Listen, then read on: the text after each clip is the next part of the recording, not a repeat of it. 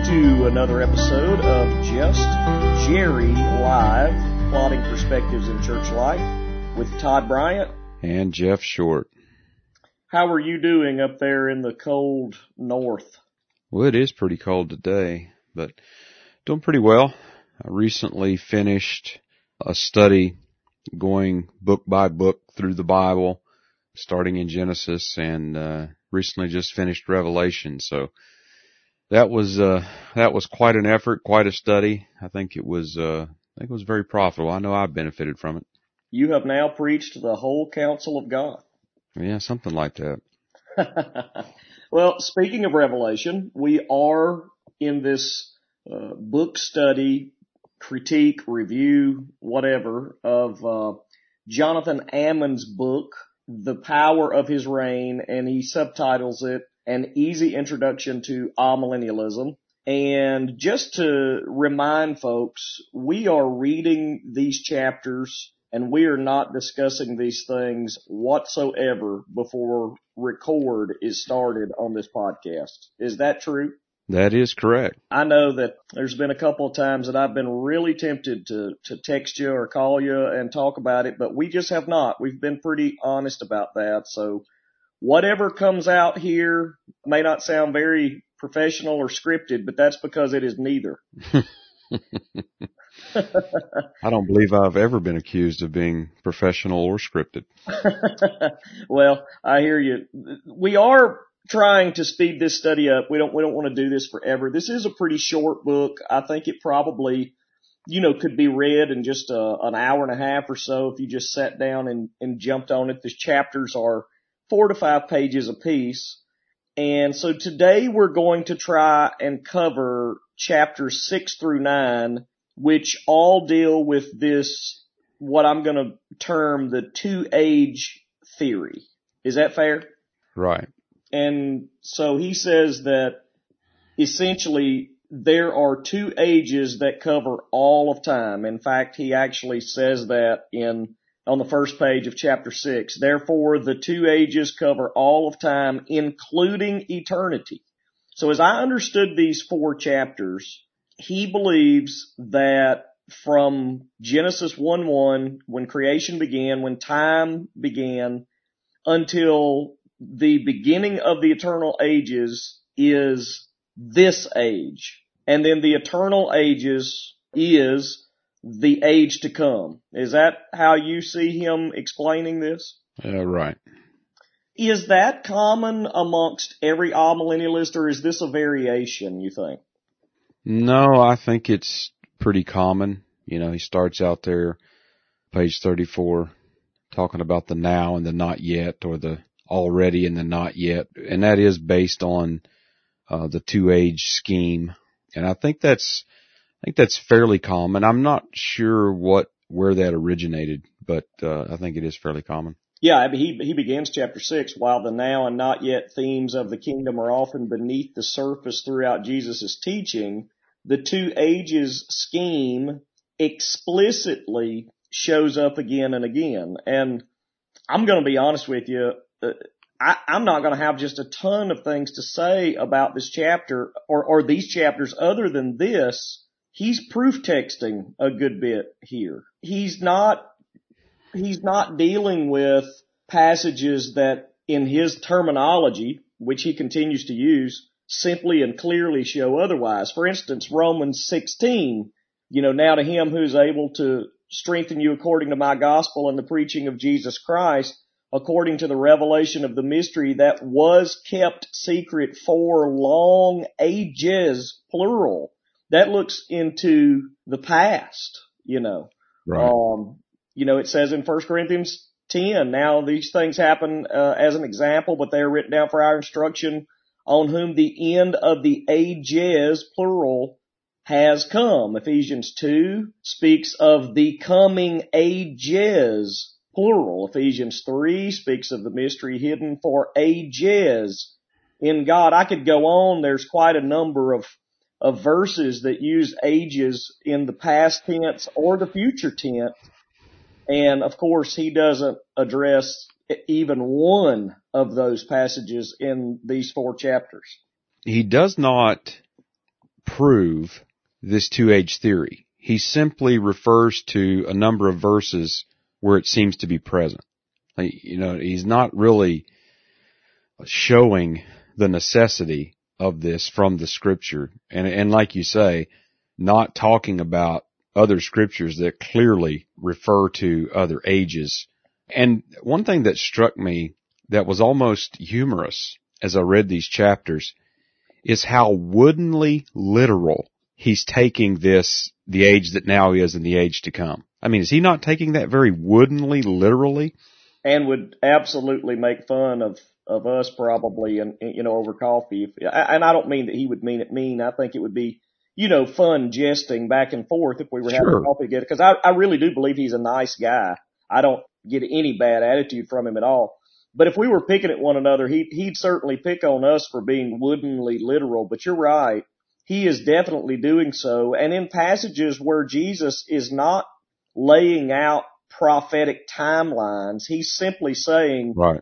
In the next life, in the, in the eternal state, when all things are done, this is how things are going to be. He's not giving an outline though of past ages or future ages.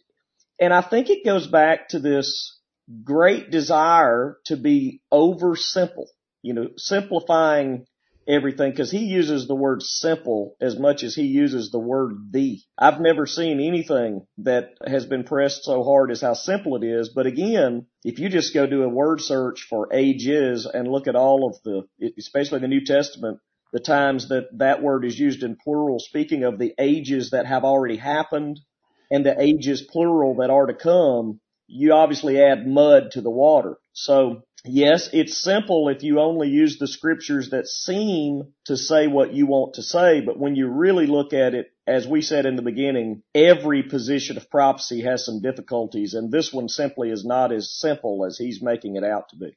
Well, another way to take that phrase would just to be, would just to say now and in the future.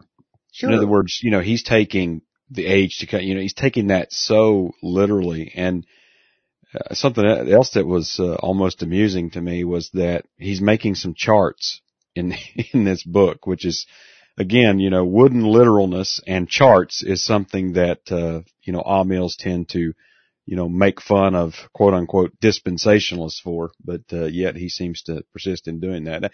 I just found that humorous, and, and maybe that's uh, maybe that's more of a a comment of my own sense of humor, but no, absolutely uh, not. And I, I've actually found that to be pretty common that uh, my millennial buddies have their own set of charts, but then will make fun of us for having charts. That's I've, I've always found that humorous. You know, one of the one of the most popular passages in the scripture, I think, probably is Ephesians chapter two. Uh, it obviously begins by saying we were dead in trespasses and sins. You know, we we get to verse four but God being rich in mercy because of the great love with which he loved us, even when we were dead in our sins, he made us alive together with Christ. But the purpose of that is, is in verse 7, Ephesians 2 7, that in the coming ages, plural, right. he might show the immeasurable riches of his kindness or his grace and kindness toward us in Christ Jesus. See, that's simple by his definition, that's not hard to understand. And I could easily take that passage and just say, okay, well, then there are obviously coming ages, which I do believe there are. But by ages, we simply mean times in which God is dealing with mankind differently.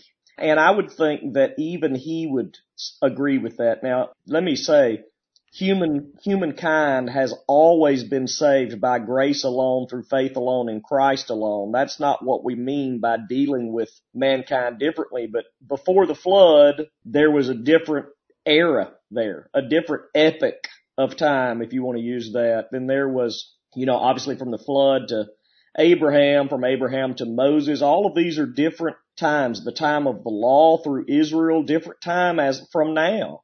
And the Bible, like it or not, speaks of those different times as ages in the past. And right. so yes, we can simplify it and say, you know, there is the now in which there's still death and sin and then there is the one day, the future when there will be none of that. We can certainly break it down into two time you know, ages, two times there, but that is oversimplifying the scripture. And again, I have a sneaking suspicion that our brother knows that these other verses out here speaking of ages in the past and coming ages in the future, I, I got a feeling he knows they're there, but they don't fit his, they don't fit anything he's saying in these chapters, so they're not dealt with at all.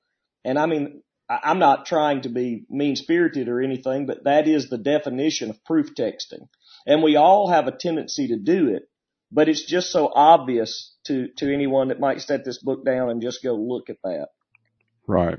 Well, the, when you look at the, the Greek word for ages, which I believe is ion, and you, you, you can correct me on that diphthong there, but, uh, the alpha and iota, does that make an I sound? Ion or is Yep. it generally in English we'd say eon, but, but ion. Anyway, that word, as I understand it, first of all, it's, it's not specific. It, it really just indicates a period of time.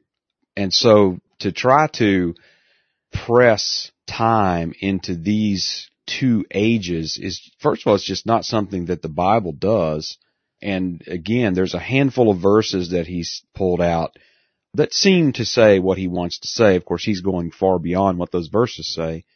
But then there's other verses, like several that you've referenced, that suggest otherwise. And he, he, didn't, you know, he didn't start out by giving us any sort of a scriptural definition for an ion or anything, just these, just these few verses.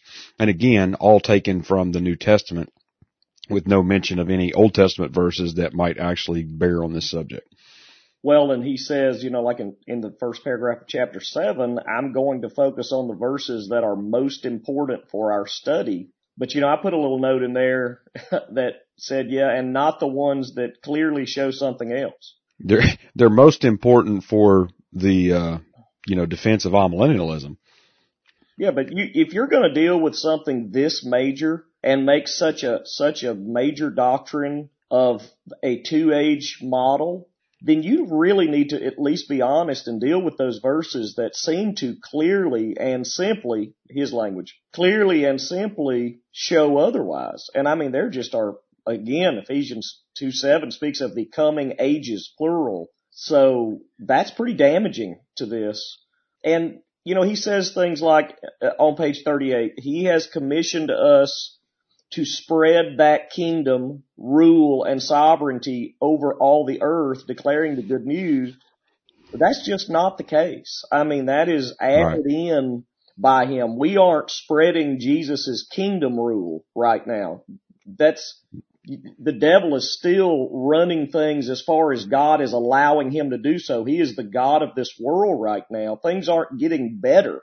Christ isn't overtaking the world. Things are actually getting worse. Evil men and seducers will wax worse and worse.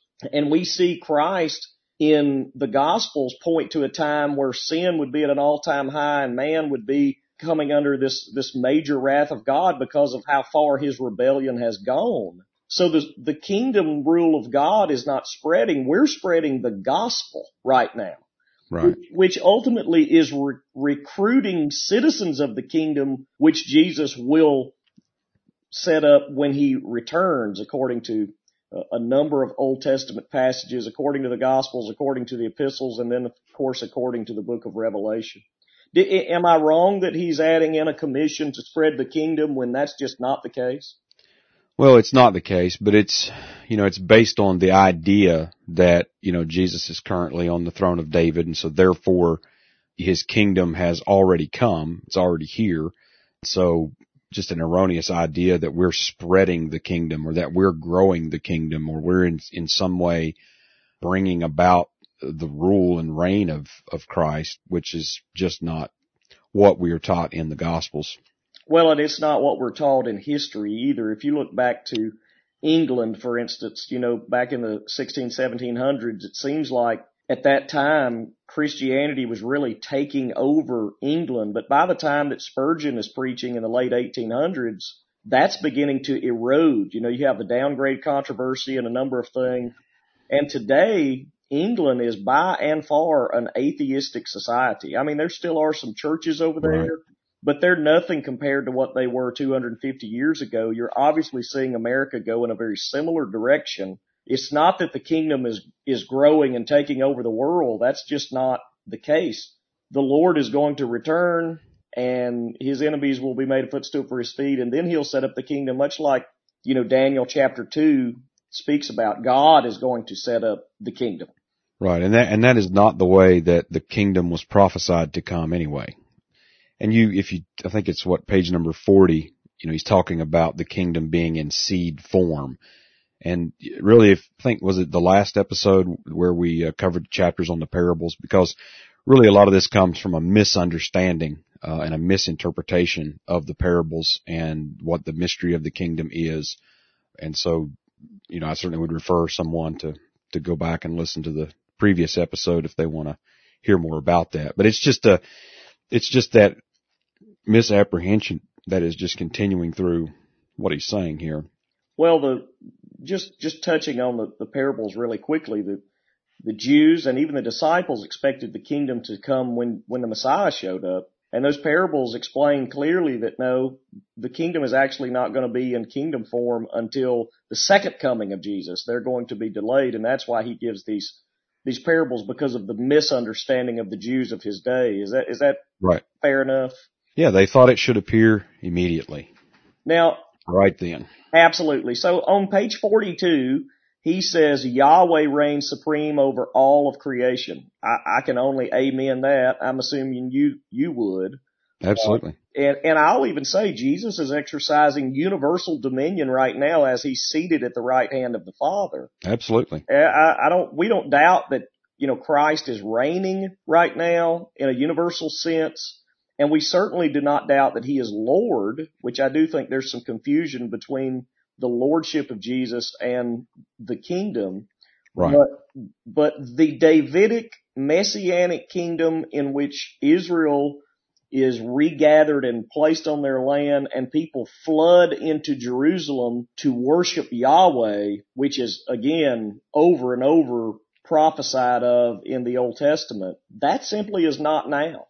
Right. Yeah, his kingdom is a mediatorial kingdom that is a, a reign and rule up on this earth, and that that does not come until Christ returns to this earth. And for the record, even when Gabriel is visiting Mary, that's what he says is going to happen. Absolutely. He is going to sit on David's throne and he is going to reign forever. And is it just me or has, has the word simple? I, I started off highlighting every time he used the word simple. But again, if you, of course, if you, if you ignore the verses that say something other than what you're saying, everything's simple. It's when you take all of the information together and begin to look at it, you say, man, this is tough. I'm, I'm going to be honest with you. The, the two age theory is seemingly the case in some of those passages because Jesus does talk about the age to come, but then you go over here and you look at other verses which clearly show something different. And that's when it gets hard. So this is not easy right. and it's not simple. Yeah. But and got, in all these four chapters, he doesn't, he doesn't make any mention of any of those verses or, or even act like they even exist. And that's why he uses the word simple over and over and over again. He, he says again in, in chapter nine, page 49, ah, amillennialism asserts that Christ's earthly reign is now through the church and that reign will become physical only in the new heavens and the new earth. In other words, in the eternal ages is what he means there. Right. And because he has, in his view, from chapter six to eight, proven that there are only two ages, and I hate to say this again, but by ignoring some verses that say otherwise, he believes that he disproves premillennialism. Well, yeah, chapter nine is the aha moment. So chapter six to eight, he spends all, he spends this time showing you a number of verses that seem to talk about two ages and all the while ignoring all other passages. And he had, so he, he feels like he's established his case. And so chapter nine is the whole reason why he was doing that was to basically say, okay, well then if there are two ages, well then there just, there just cannot be a thousand year millennial kingdom There just, there just can't be.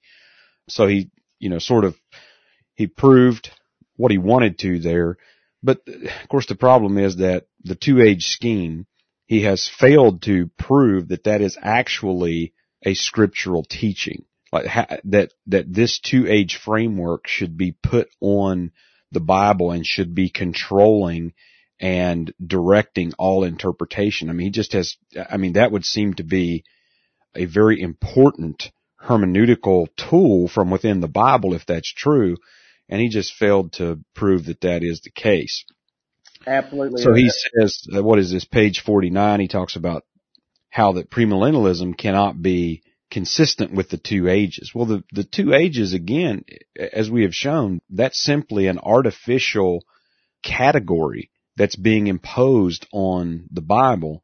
And he's saying, well, it doesn't fit with it. Well, you know, it doesn't. And, and I'll agree with him that, yeah, it, it don't fit with it. And I believe that that's because it's not consistent with the Bible as a whole. That's just not what the Bible teaches. So he tries to divide these two ages. You've got one age where there is sin and death, and then you've got one age where there is none. And so therefore, there just can be no millennial kingdom. Now, of course, part of the problem is that ignores passages Isaiah 65 and uh, Isaiah, I think 24 it is, the book of Zechariah, that talks about a time when that is not like any time in this present age, but it's also a time different from what we, we read about of the eternal ages.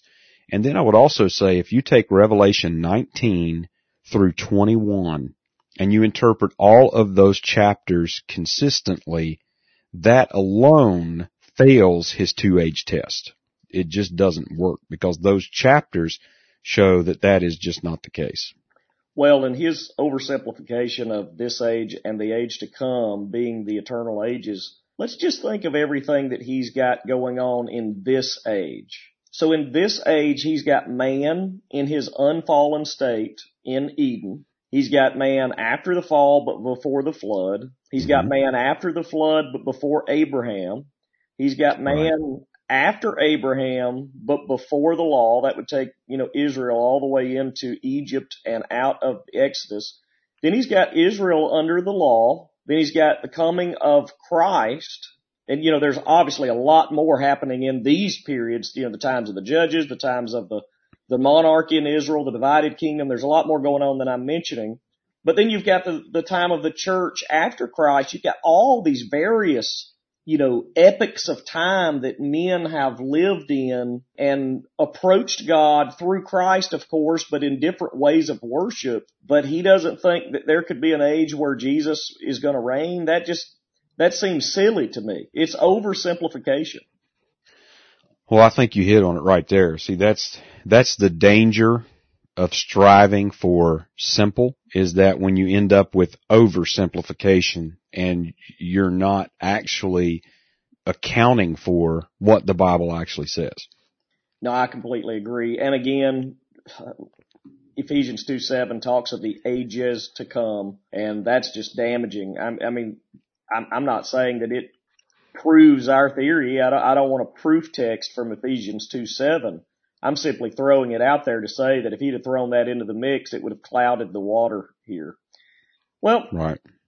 So, so we've read nine chapters and I feel like from his hermeneutics, which we covered in, I think our third podcast on this book to his use of, you know, the parables and Luke 20 to this two age theory so far, I've honestly just found a lot of troubling things about his approach to this subject.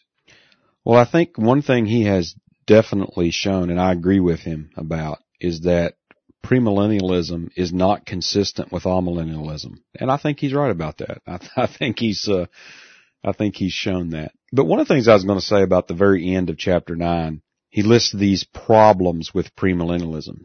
So here, you know, here's another issue. I, I think this book, and again, I believe he's writing honestly, but I believe he's also writing naturally. I believe that what he's written here is reflective of the way that he came to embrace amillennialism. And I think we talked about this a little bit earlier, but I've also talked about it uh, with different people in conversations. You don't start with the problems of systems of eschatology. That, you know, that's not where you start. You, you need to start in the beginning with Genesis. You need to, you need to, to read and understand what the Bible has to say. That's the way that you need to develop your understanding of eschatology, not by starting with these problems. Number, problem number one, and this is from Sam Storms' article, which Sam used to be premillennialist and I think he has a book on Revelation 20 and, and his own personal testimony is that Revelation 20 converted him to amillennialism. But anyway, he says, you know, number one, you must necessarily believe that physical death will continue to exist beyond the time of Christ's second coming.